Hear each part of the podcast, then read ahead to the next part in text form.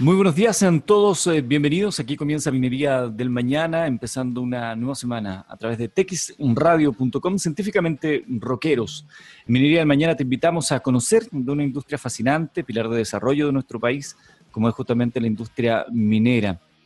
Es una presentación, Minería del Mañana, de Anglo American. Cuando miramos el futuro, vemos una compañía con un propósito claro. En Anglo American se han propuesto reimaginar la minería para mejorar la vida de las personas. ¿Cómo lo están haciendo?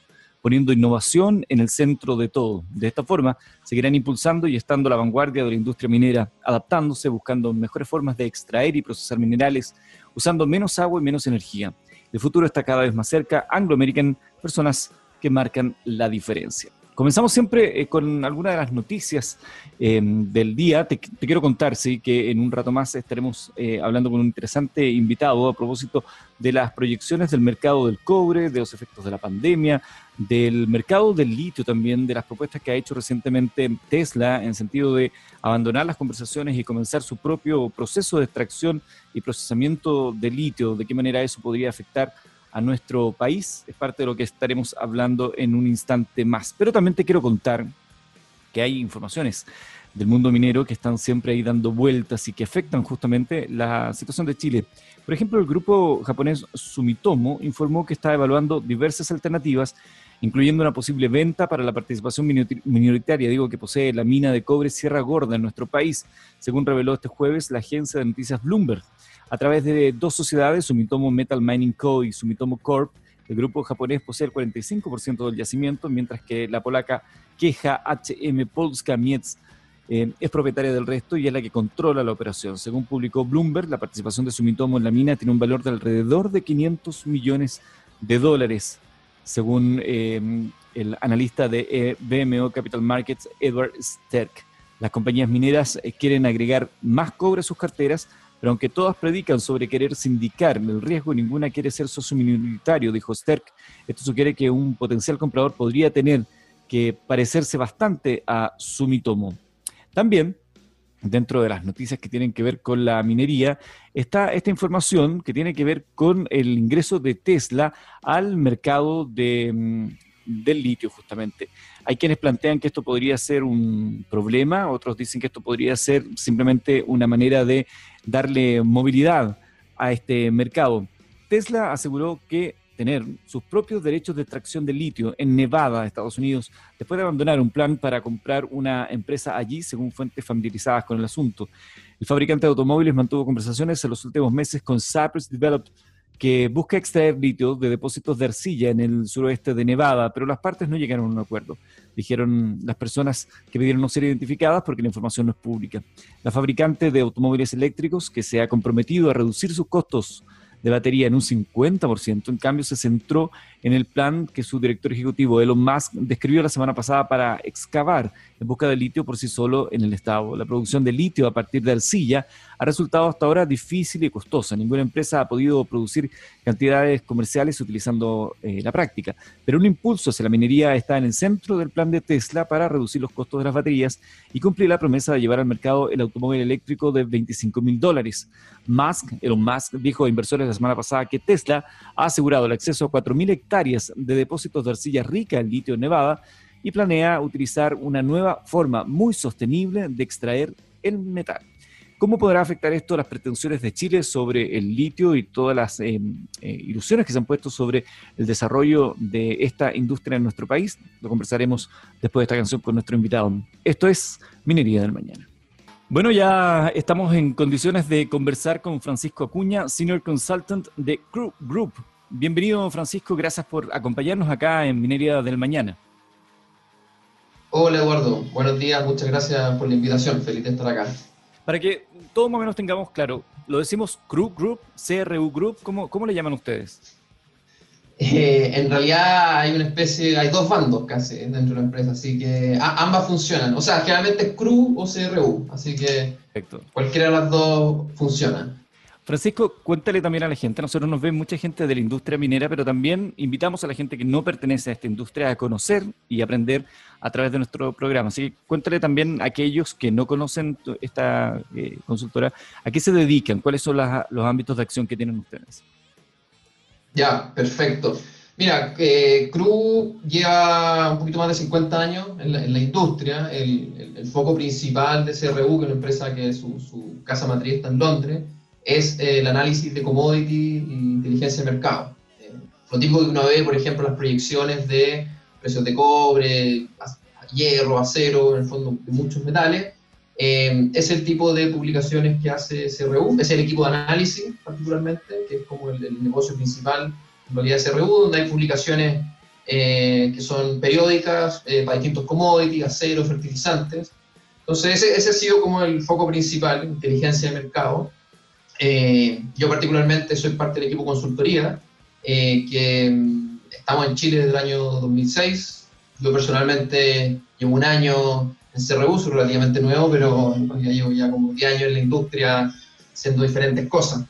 Eh, y un poco siempre en la línea de eh, apoyar eh, proyectos desde el punto de vista de inteligencia de mercado, análisis de riesgo, ese tipo de cosas. Entonces, nos enfocamos más en la parte de mercado. Obviamente, en general, todos tenemos un background técnico, venimos de, de, la industria minera, y, por estar aquí en Chile y ser el foco en, en Sudamérica, nos enfocamos mucho en cobre, litio, y también hierro y acero, un poco más pensando en Brasil.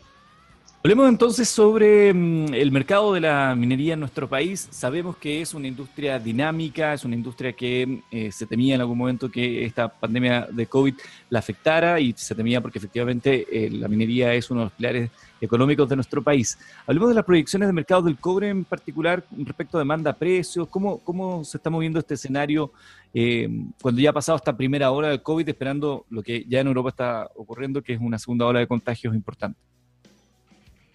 Sí, mira, eh, en realidad ha sido una especie de montaña rusa, así como lo ha sido en realidad con, todo. Eh, ¿Qué es lo que ha pasado? La evolución del COVID, o sea, la, percepción que había a principio de año, por ejemplo, en enero, donde primero veíamos que era un efecto más acotado en China en un principio, e incluso uno, pensaba que justo coincide con el año nuevo chino, entonces uno pensaba que ese como un año chino, eh, año nuevo chino extendido, por así decirlo.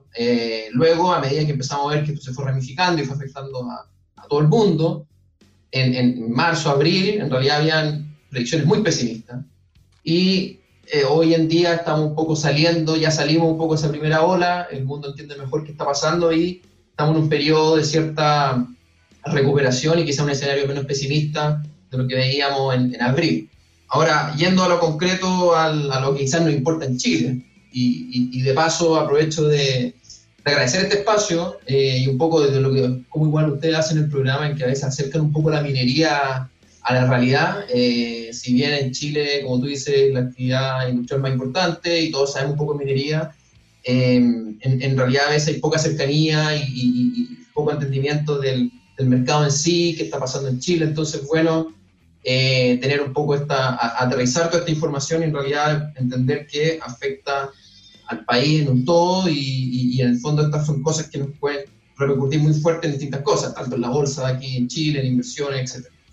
Em, bueno, entonces, eh, ¿qué ha pasado? han habido dos cosas principales. Uno, con el temor de la crisis eh, financiera, en el fondo, producto de la pandemia, eh, obviamente las proyecciones de crecimiento macroeconómica a nivel mundial cayeron.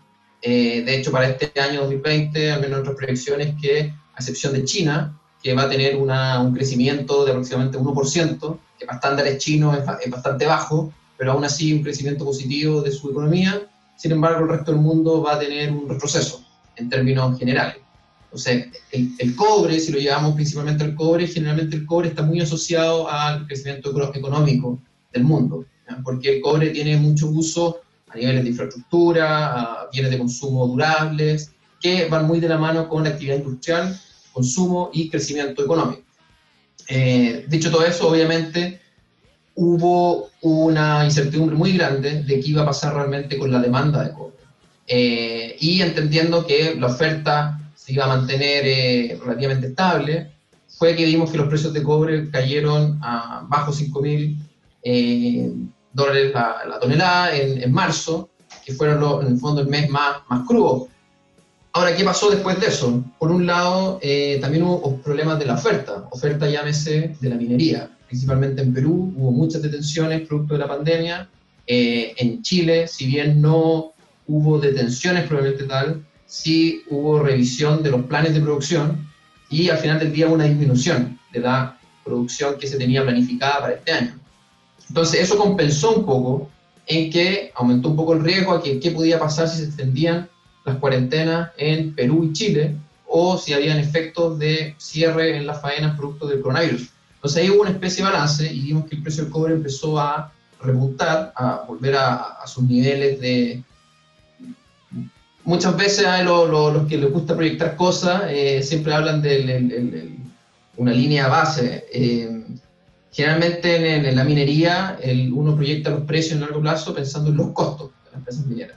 Básicamente a medida que las empresas mineras empiezan a perder plata y por ende tienen que cerrar, el precio tiende a subir. Entonces uno generalmente ve el, costo marginal de, la, de, las compañías mineras.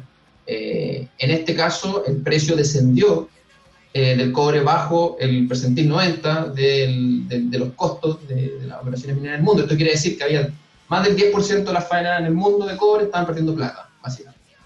Entonces eso genera cierto, eso generó cierto rebote y sumado además que China tuvo una recuperación completamente inesperada, eh, o sea, y continúa teniendo una importación de cobre fuera de cualquier proyección que uno hubiese tenido.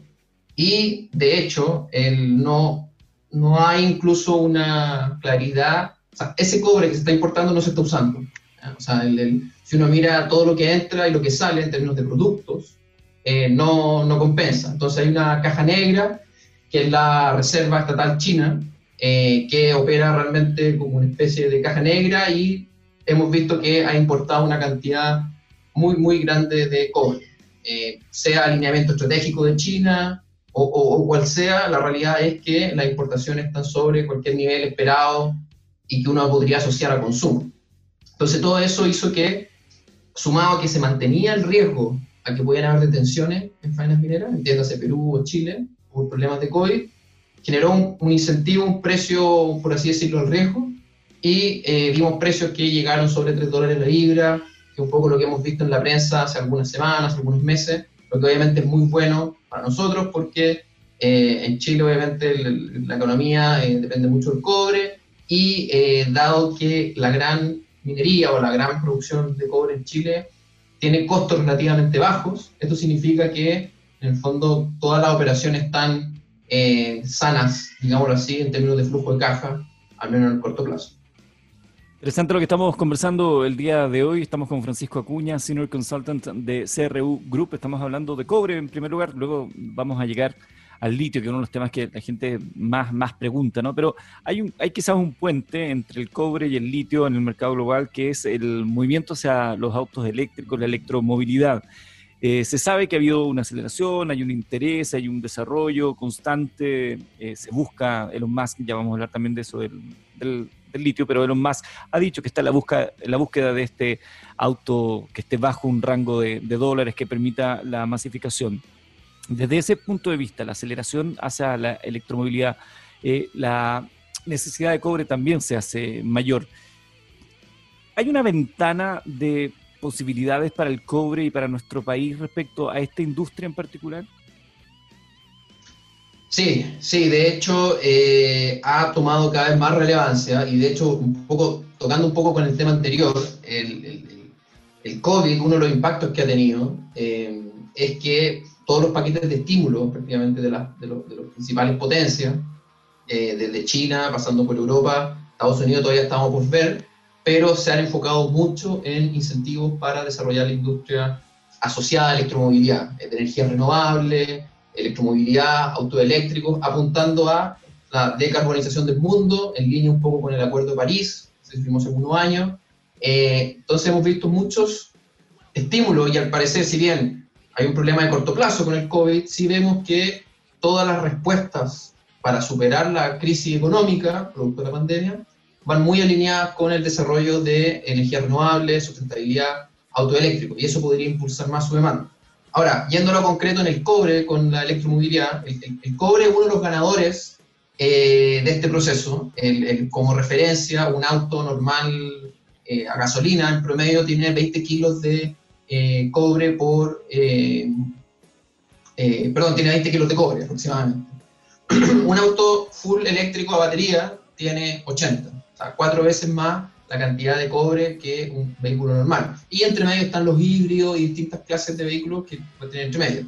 Después, si pasamos a los buses eléctricos, eh, el número creo que alcanza 150 200 kilos por bus de cobre. Y si a eso le sumamos toda la infraestructura que se necesita, estaciones de carga, etcétera, eh, que obviamente las estaciones de carga pueden tener desde 2 hasta 100 kilos de cobre. Entonces, el cobre va a ser claramente uno de los ganadores en esto.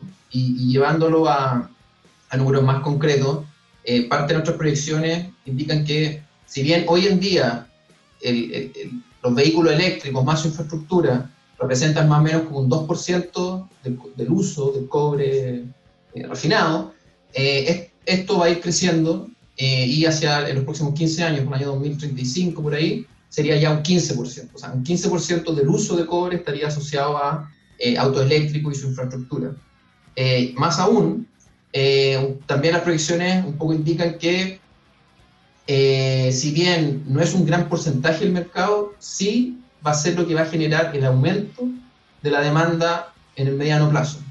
De hecho, en el año 2030 nuestras estimaciones un poco indican que eh, la demanda de cobre se mantendría un poco estable y solamente, salud, y solamente los vehículos eléctricos son los que generarían aumento en la demanda. Entonces, cuento corto, eh, el cobre sí es uno de los ganadores de, este, de, esta transición. Se va a necesitar más cobre para tener un mundo más verde, digámoslo así.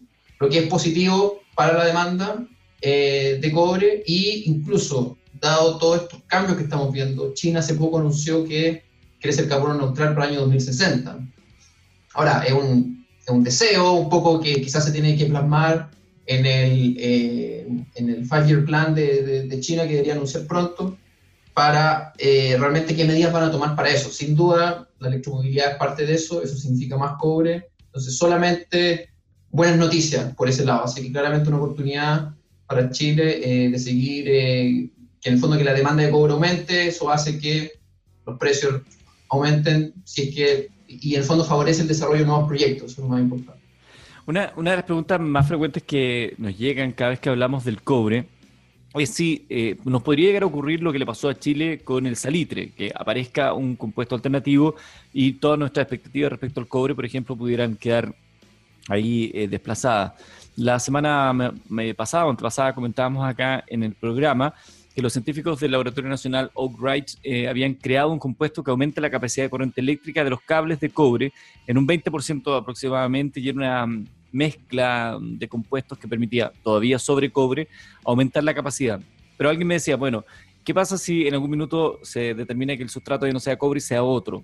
Bueno, eso todavía no existe, pero podría eventualmente existir. ¿Es un riesgo latente para la industria? Eh, ¿Nuestra industria minera está pensando con ese horizonte o es, o es más bien jugar a, qué pasaría si nos cae un satélite arriba de la cabeza caminando? Eh, mira, a ver, yo creo que no es realmente algo que esté llevando a cabo la industria minera sí. O sea, la industria minera como tal se preocupa de su negocio, que en este caso es eh, la producción de cobre.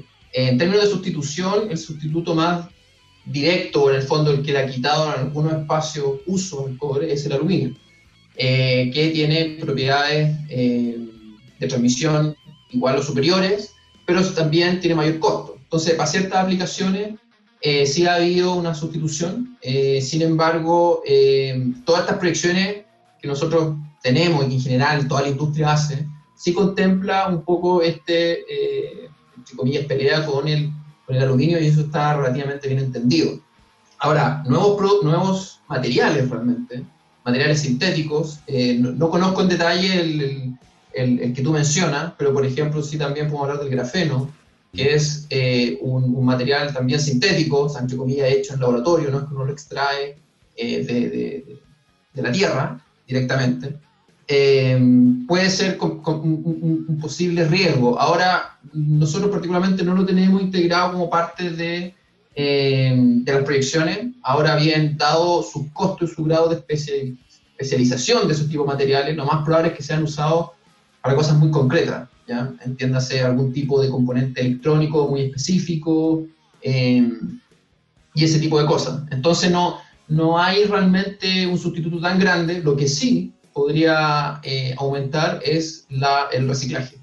El reciclaje que si bien hoy en día ya es un, un porcentaje importante del mercado, la chatarra, como se le conoce, tiene, tiene, eso sí, la chatarra como uso directo no se puede utilizar, o sea, no es, menos, el 95% del cobre usado para componentes que irían en auto eléctrico viene de cobre fresco, así, no se puede usar directamente de, chatarra. Pero aún así, el mercado global puede que se vea afectado un poco por el reciclaje, aunque el reciclaje no es algo nuevo, o sea, algo que se hace hoy en día, es muy fuerte, en China probablemente, en donde se ve más ahora que puede haber mucho reciclaje interno, dado que cada vez su economía crece más. Entonces ahí hay un, hay, hay un punto a considerar, pero en ningún caso estamos en un, en un, en un, en un escenario en que pasaría lo del salitre, que habría un componente sintético que fuese mucho más competitivo que el cobre. Así que en ese sentido, eh, ahora bueno, todo puede pasar y las disrupciones son, son así, pero el, en general se ve que no, el futuro es bueno en términos de demanda de cobre. Francisco, tú mencionabas también el deseo de China de reducir sus emisiones, ¿no? Em, y eso también es una de las exigencias que se le está pidiendo a la minería a nivel global en este nuevo proceso minero, una minería verde, se habla de los compromisos de las diversas compañías mineras para em, minimizar la cantidad de agua, de energía que utilizan, utilizar energías eh, convencionales, o sea, renovables, no convencionales en sus producciones, etcétera, etcétera, etcétera. Desde esa mirada, ¿cómo sientes tú que está la industria minera en nuestro país eh, ante ese desafío global? Sí, no, pues, toda la razón. O sea, claro, así como el mundo avanza hacia algo, hacia un, mundo sustentable y verde y que va a requerir más cobre, en este caso lo, vimos de esa forma, a su vez esta industria también se le va a exigir que llegue a esos estándares. Eh, en ese sentido, eh, el tema medioambiental sustentabilidad es algo que la industria se ha llevado ya por bastante tiempo. la industria minera es una industria eh, que deja una huella no menor, consume bastante energía consume agua. Por lo tanto, siempre el tema de la sustentabilidad ha sido muy relevante para la industria minera, sobre todo en las últimas décadas. Eh, siempre sí se ha observado quizás un punto más de eh, responsabilidad social empresarial, de relaciones con las comunidades, en el fondo de eh, un, beneficio de ese tipo. Ahora estamos viendo no solo eso, sino que las exigencias ahora ya se están poniendo más financieras, en el sentido de que el financiamiento de nuevos proyectos va a estar muy asociado a los cumplimientos medioambientales que tengan estas operaciones, tanto emisiones de carbono, que es como una, una de las métricas más claras, y uso de agua, que vemos que son como los dos componentes más críticos, o en, si uno en las distintas eh, encuestas y evaluaciones que nos hace la industria, son los, los, dos temas más relevantes en términos de temas medioambientales, uso de agua y emisiones. En ese sentido, Chile eh, ha hecho una transición en ambas, bastante fuerte en los últimos años, tanto de eh, aumentar el, su matriz energética yendo hacia energía renovable. Hemos visto anuncios de eh, PHP, para, Escondida y Spence, eh, Codelco también hecho Kikamata, eh, Los Bronce, que han hecho distintos tipos de compromisos, y no solo compromisos, sino que ya contratos concretos con empresas proveedoras de energía para abastecerse en general más o menos entre un 60 a 100% de energías renovables de aquí a los próximos cinco años. Entonces, eh, uno de los estudios que nosotros llevamos a cabo hace poco, que es de medir las emisiones de carbono, eh, lo dimos en, dos partes. Uno, emisiones asociadas a combustible, que eso es principalmente la mina, llamémoslo así, eh, camiones, etcétera, todo en la puerta de la mina. y por otro lado, consumo de energía eléctrica, que eso ya es el proceso. Molienda principalmente, el más intensivo en electricidad. Entonces, cuando uno mira esos dos componentes, hay una, el uso de, hay, dos cosas. Uno es la naturaleza del depósito, o sea, hay cosas que uno no puede controlar. O sea, si una mina está a 5.000 metros de altura, en la cordillera, muy lejos, eh, un rajo muy grande, eh, las distancias por temas topográficos incluso, entre los botaderos y la mina en sí son muy largas, inevitablemente esa, esa operación va a ser más, eh, va a emitir más eh, va, a ser más intensiva en emisiones de carbono. Eh, ahora bien, hay cosas que sí se pueden hacer. En, Chile, en realidad, el promedio estamos viendo que generalmente los que menos emiten son operaciones subterráneas, eh, ya que tienen menor movimiento, movimiento mina. Y luego hay una, variedad bastante amplia. En Chile, en general, el, promedio que nosotros vimos está bajo la, media eh, de toda la industria, lo que es positivo. Eh, y en términos de emisiones de electricidad, si bien desde los últimos 20 años, en el fondo, el gran, la gran fuente de energía, para la, de, energía eléctrica para las operaciones mineras del norte de Chile ha sido termoeléctrica a carbón o a gas. Mm. Y luego de la crisis del gas de Argentina, casi todas pasaron a carbón. Luego, con el desarrollo del gas natural licuado eh, y la capacidad portuaria que se creó, volvimos un poco al gas natural, eh, pero ahora ya la transición está yendo fuertemente hacia energías renovables, lo que posiciona muy bien a Chile, eh, mirando en los próximos cinco años, que es algo que va a ser cada vez más relevante, creemos nosotros, en términos de competitividad. Ya no solamente puede transformarse también en un problema de costo, cosas que se están viendo, por ejemplo, en Europa es el carbon pricing, en el fondo es un valor por carbono emitido, que es ese tipo de política que también se ha, discutido en Chile, si llegase a plasmar en Chile y en otros países, eh, obviamente operaciones con mayor cantidad de emisiones van a subir sus costos y eso puede hacer que sea un poco competitiva. Así que el camino hacia, hacia disminuir la huella de carbono es importante por un lado medioambiental, pero también por un lado, si nos ponemos un poco más frío, por el lado financiero de las operaciones, eh, realmente puede tener un, impacto importante. Estamos conversando con Francisco Acuña, Senior Consultant de CRU Group. Vamos a la música y seguimos esta conversación a través de Minería del Mañana. Ya estamos de regreso, estamos conversando en Minería del Mañana con Francisco Acuña, Senior Consultant de CRU Group, en esta mañana de día martes, donde Chile jugará frente a Colombia en segunda fecha de las clasificatorias al Mundial, después del amargo debut la semana pasada frente a Uruguay con una situación polémica y por parte del árbitro. El, justamente la semana pasada, el viernes, participabas, eh, nuestro invitado, Francisco Acuña, de un webinar eh, sobre las oportunidades de exploración minera en Chile. Esto era junto a la Cámara de Comercio canadiense y australiana. Eh, lo que siendo referencia a eso, me gustaría que nos pudieras contar básicamente cuáles son los desafíos de desarrollar nuevos proyectos en Chile y cómo, cómo estuvo ese webinar del día viernes. Sí, mira, aquí eh, cuando uno habla de exploración minera, hay que entender que el primer punto a destacar quizás es que el, negocio minero, grandes rasgos, se puede tienen dos tipos de negocio. Uno que es la operación minera, la producción de cobre, por ejemplo, que es lo que tenemos en Chile, lo que es Codelco, etcétera, todas esas compañías, la gran minería, eh, que eh, en palabras bien simples, eh, su modelo de negocio es producir, le pagan por lo que producen y eso genera un flujo de caja, y entre más flujo de caja mejor, entre menos flujo de caja peor. Es un negocio un poco eh, una, evaluación bastante directa y muy parecida a otro tipo, a cualquier otra industria. La exploración, por otro lado, está más ligada a eh, un emprendimiento, a venture capitalist. Es un negocio de alto riesgo, de alta recompensa, pero con alta posibilidad, probabilidad de fracaso. Entonces, operan muy parecido a lo que es una, eh, un, emprendimiento tech, llamémoslo así, que es algo que quizás es más familiar para lo que vemos cada uno. Por ejemplo, hace un tiempo escribí una columna en que se parece Corner Shop a la, exploración minera. Obviamente el emprendimiento tech es mucho más sexy y, y, algo que quizás vemos más, lo podemos palpar. Eh, la exploración minera es similar, en el sentido, como dije antes, que es de mucho riesgo. O sea, la probabilidad, cuando uno hace exploración, digamos, va al desierto y dice, oye, aquí puede ser interesante desde el punto de vista geológico, la probabilidad de que eso se transforme en una mina es menos de un 1%. Eh, y para poder darte cuenta si eso no es, vas a tener que gastar decenas, si no cientos de millones de dólares. ¿Ya? Entonces, en ese sentido, el, el, objetivo de una empresa de exploración, que en, el mundo canadiense, australiano se le llaman las juniors, y también hay en Chile, es, ellos lo que buscan es darle a pata al gato, eh, en el fondo de eh, poder hacer un descubrimiento eh, que es muy poco probable.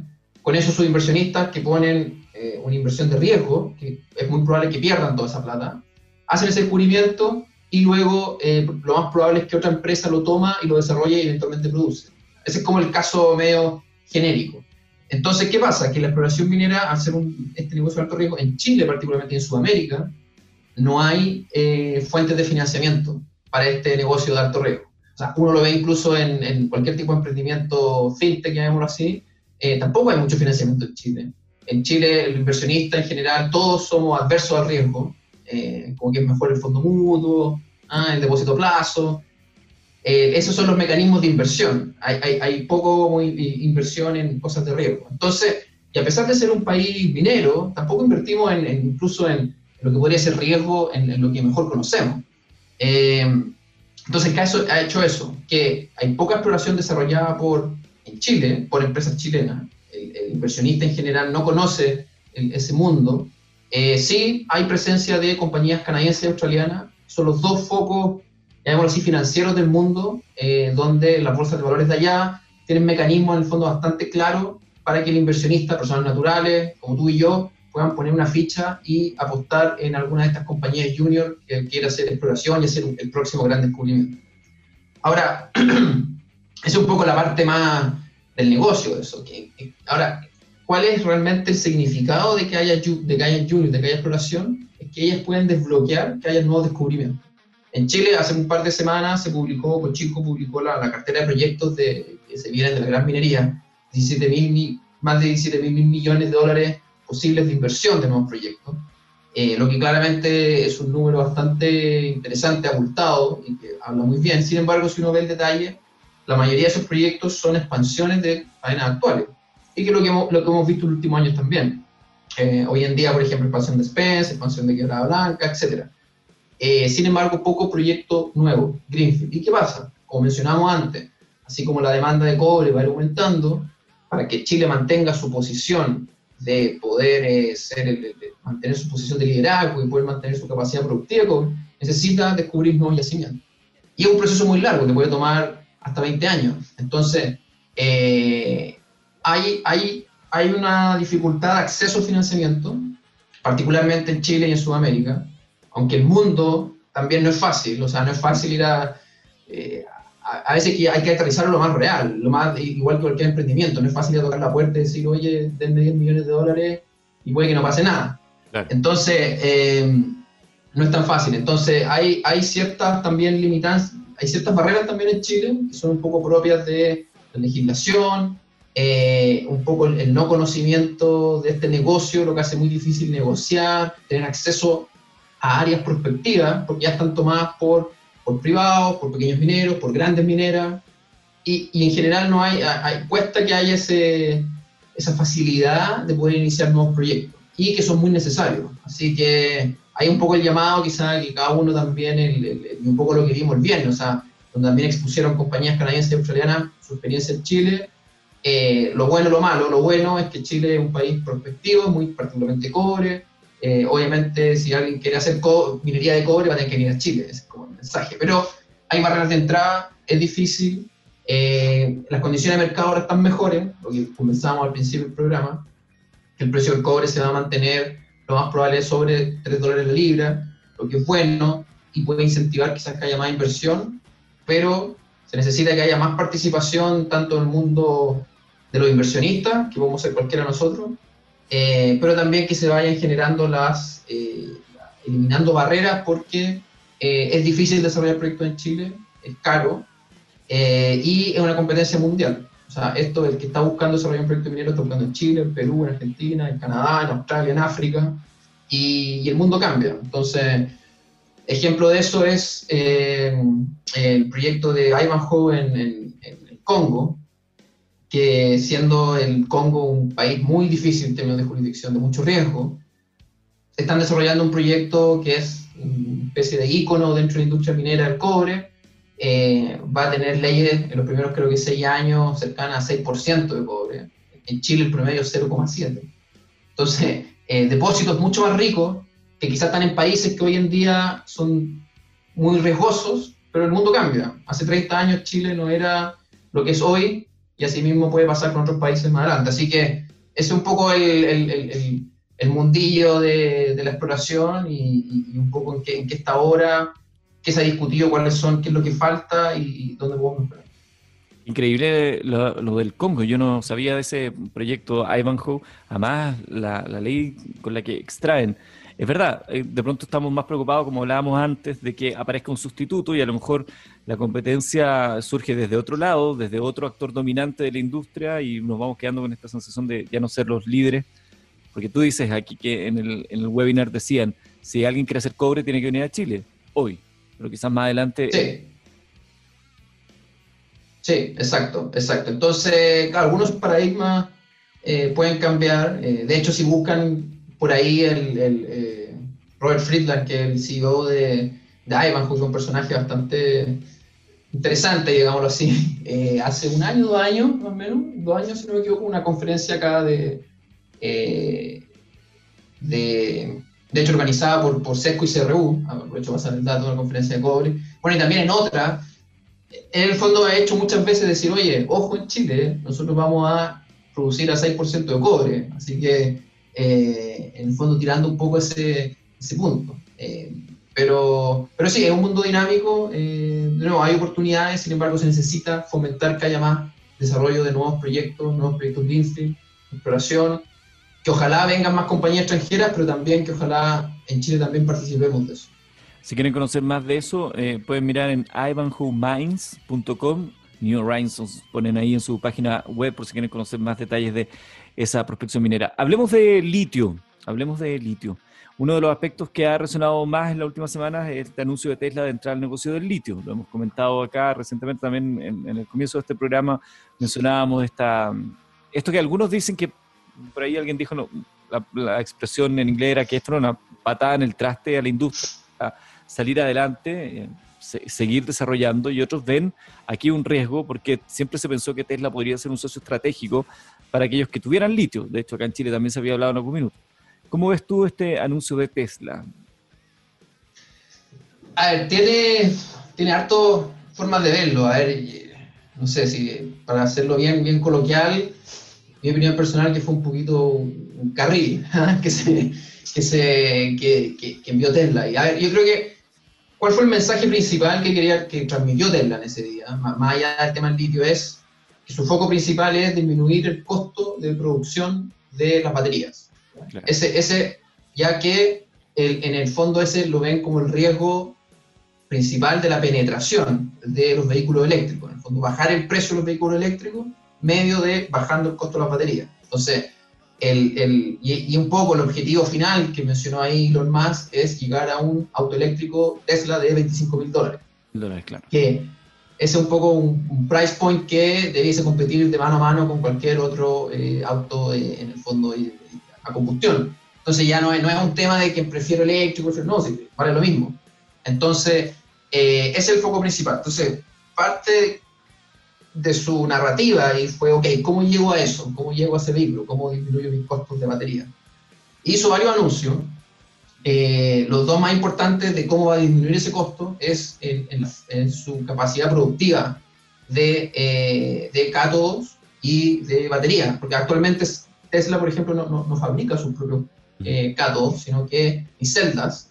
Entonces, se va a integrar verticalmente para producir y ser más eficiente en su, en su, en su forma de producir. Ahí eh, habló de, va a cambiar la forma de la batería, va a cambiar la forma de la celda, va a cambiar su, su forma de producir, va a, va a cambiar su... Todo eso va a cambiar. Y eso, ellos dicen, va a generar más de un 50% de ahorro en costo.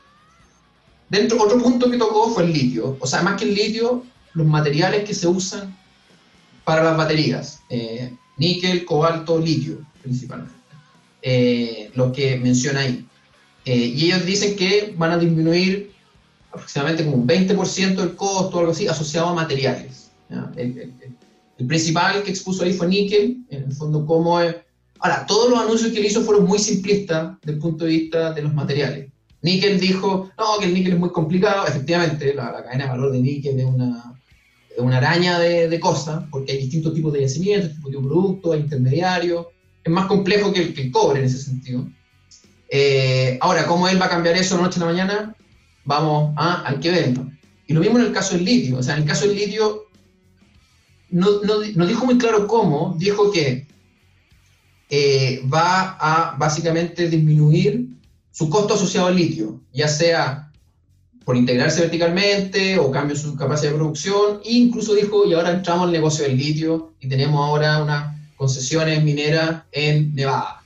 Ahora, eh, porque la concesión minera que él dice que tiene en Nevada es de arcilla y hasta donde sabemos los métodos de extracción de litio en arcilla son todavía muy elevados y por eso no, no habían sido como eh, elegidos por el mercado para su desarrollo.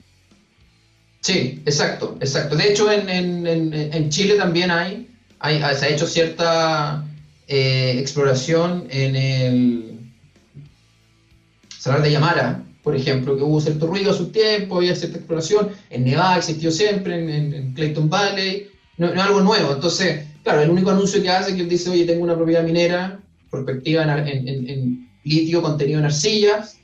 Ahora, ¿cómo eso se va a transformar y que va a llegar a producir litio? Eh, eh, está lejos, no, no, se ve. También el mensaje fue poco claro, fue un poco, y que lo que remeció al mercado, que como que no dijo voy que va a disminuir el consumo de litio, pero en realidad lo que dijo es que va a disminuir su costo asociado al litio. Entonces, cuento corto, ese anuncio que fue muy poco, desde el punto de vista minero, muy poco claro. O sea, es difícil pensar que de la noche a la mañana vayan a poder hacer algo que el resto de la industria no podido hacer. Es obtener litio de manera rentable desde arcillas. Eh, ahora, bueno, también él tiene propuesto poner una persona en Marte, así que quizá esto puede ser un poco más sencillo que eso. Eh, pero aún así, no es fácil. Eh, de nuevo, la integración vertical en la industria automotriz no es algo que se ha visto en el último año.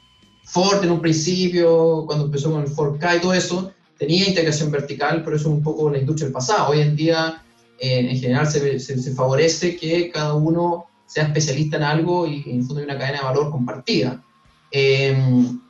por otro lado, en Chile, eh, lo, actualmente SQM y Albemarle en su operación en San Atacama son las de menor costo en la industria para producir carbonato de litio.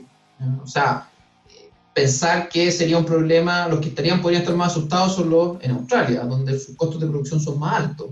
Si es que eventualmente Tesla puede eh, eh, encontrar un proceso que sea mágicamente más, más, más, más, más económico.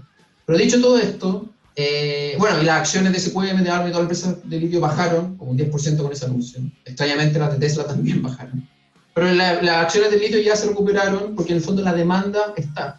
O sea, hay una demanda creciente, así como hablamos del cobre, que la electromovilidad va a impulsar el cobre, eh, la electromovilidad va a impulsar el litio, eso, no hay duda, no hay duda de que la demanda de litio va a crecer eh, de manera muy considerable. El tema es que no necesariamente va a crecer eh, también el precio. O sea, no va a venir de la mano con un aumento del precio.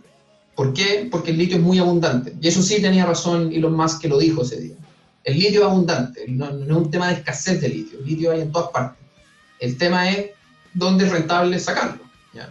Eh, y entonces, en ese sentido, eh, el precio en un momento en el 2018 llegó a precios muy altos, y hoy en día estamos ya a mitad de lo que se veía en promedio hace, hace dos años, es, es porque se generó mucha capacidad adicional. O sea, se volvieron todos locos con la fiebre del litio, bueno, excepto en Chile que no se desarrolló ni un proyecto nuevo, pero en Australia principalmente, mucha producción de litio, en Australia y en otras partes, eh, mucha velocidad por querer producir litio, en el caso de los australianos de, roca, con costos mayores, y resulta que nos encontramos con un escenario de superávit de litio. Hay exceso de litio, más oferta que demanda de litio el, el año pasado, desde el año pasado. Entonces eso hizo que los precios bajaran, que faenas, principalmente en Australia, tuviesen que reducir su capacidad de producción porque estaban perdiendo plata, eh, proyectos de expansión se cancelaron eh, y en el fondo hoy en día estamos en un mercado balanceado en el que el precio tocó fondo, alcanzando el costo marginal de las empresas australianas. O sea, en el fondo cuando los australianos ya están ahí desesperados, eh, ese es un poco el precio base que marca cuál es el precio por lo bajo. Y lo bueno para nosotros, para Chile, o pensando en SQM y Albemarle, es que aún en ese escenario ellos tienen márgenes muy buenos porque son de menor costo. Eh, ahora, esto va a cambiar, obviamente la demanda sigue creciendo y en algún momento va a llegar a un equilibrio con la oferta, con la capacidad interna que hay, se van a necesitar nuevos proyectos y eso hace que el precio suba y sea una oportunidad para poder eh, que entren nuevos proyectos. Y ahí es donde Lamentablemente en Chile estamos un poco lentos en que haya nuevos proyectos de, litio, más allá de expansiones de las actuales operaciones de SQM y Alma. Entonces, nuevamente ahí puede haber un, riesgo de seguir perdiendo eh, eh, presencia de mercado. ¿Cómo se explica esa, esa, dificultad que tiene Chile para desarrollar nuevos proyectos de litio? ¿Hay un desinterés? Eh, ¿Pasa por barreras legales, inversión? Sí, a ver, la principal barrera es, eh, llamémoslo legal, a ver, pero en realidad más que legal, un poco de procedimientos claros en Chile para poder extraer y comercializar litio. de manera resumida, bueno, yo no soy, no soy abogado, pero de manera resumida, hoy en día una concesión minera, por el, eh, obtenida bajo el código minero actual, eh, el litio no es concesible dentro de esa concesión. O sea, uno puede sacar todo lo que haya, entre comillas, más simplificado, excepto el litio. Ahora, ¿por qué? Es porque en los años 70 bajo un concepto ya completamente obsoleto, se consideraba que el litio podía tener un uso para eh, energía nuclear. Y por ende se le puso esta categoría de estratégico, en el cual se quería limitar quién podía extraer y producir litio. Porque en el fondo uno no, no, quiere que haya... Y por eso es que hoy en día probablemente se ve que la Comisión Nacional Chilena de Energía Nuclear tiene que aprobar una cuota para que alguien pueda producir litio. Ahora, hay algo completamente poco entendible. Entonces, ¿qué ocurre? Al no ser concesible, se puso que uno puede obtener un CEOL, que es un permiso, un contrato especial de operación del litio, eh, que eh, te podría permitir extraer litio con esa concesión. Pero no existe un procedimiento para obtenerlo. No, hoy en día no existe, no, no está claro. Entonces, ¿qué pasa? Que para alguien venir a desarrollar un proyecto en Chile no hay claridad de cómo obtener un permiso para poder extraer y comercializar litio. Ese, ese, ese es como el, el problema un poco principal. Y eso sumado un poco a los problemas que te comenzaba antes de la exploración, que el acceso a financiamiento es difícil, que el acceso a propiedad minera es difícil porque hay muchos actores ya posicionados, no hay rotación de, de, propiedad minera, tanto desde empresas grandes hasta particulares. Entonces, esas dos cosas sumadas hizo que no hubiese realmente un incentivo a generar exploración y desarrollo de nuevos proyectos en Chile. último punto a tocar ahí en perspectiva, en Argentina, país vecino que es incipiente en el negocio del litio. Eh, actualmente hay más o menos 16 proyectos, 15, 16 proyectos en desarrollo. Eso no quiere decir que todos van a llegar a producir, pero sí refleja que hubo desarrollo de nuevos proyectos. Y en Chile realmente hay solo un proyecto que logró avanzar a etapa avanzada, que es un proyecto en Maricunga y que tiene sus problemas propios, porque etcétera. Pero para poner en perspectiva, eh, el litio va a seguir aumentando la demanda de litio a nivel global, eh, pero si no tenemos proyectos nuevos, difícil que sigamos en el fondo teniendo una participación importante. Francisco Cuña es Senior Consultant de CRU Group. Interesante la conversación, Francisco, te agradezco porque de verdad ha sido muy clara, muy, lo, bajamos el tema y eso es muy bueno para aquellos que están siempre ávidos de, aprender un poco más. Hay muchos temas que nos quedan ahí dando vuelta, las cadenas de valor, por ejemplo, en la minería, las políticas y las, malas, las buenas y malas prácticas. Hay mucho de lo que podríamos volver a hablar en otra oportunidad. Te agradezco mucho la posibilidad de conversar contigo, Francisco, eh, acá en Minería del Mañana. No, muchas gracias a ustedes por la invitación y feliz de poder extender quizás algunos otros temas, poder conversar y y, eso, muchas gracias y ojalá, ojalá ganemos hoy día para romper la racha. Exactamente, va a pasar. Ojalá que no nos toque un árbitro paraguayo esta vez. Muchas gracias. chao, chao. Nosotros nos despedimos. Será hasta el jueves, día del mañana, a través de txradio.com, científicamente rockera. Saben que este programa queda en nuestra página web y también disponible en todas nuestras plataformas de streaming.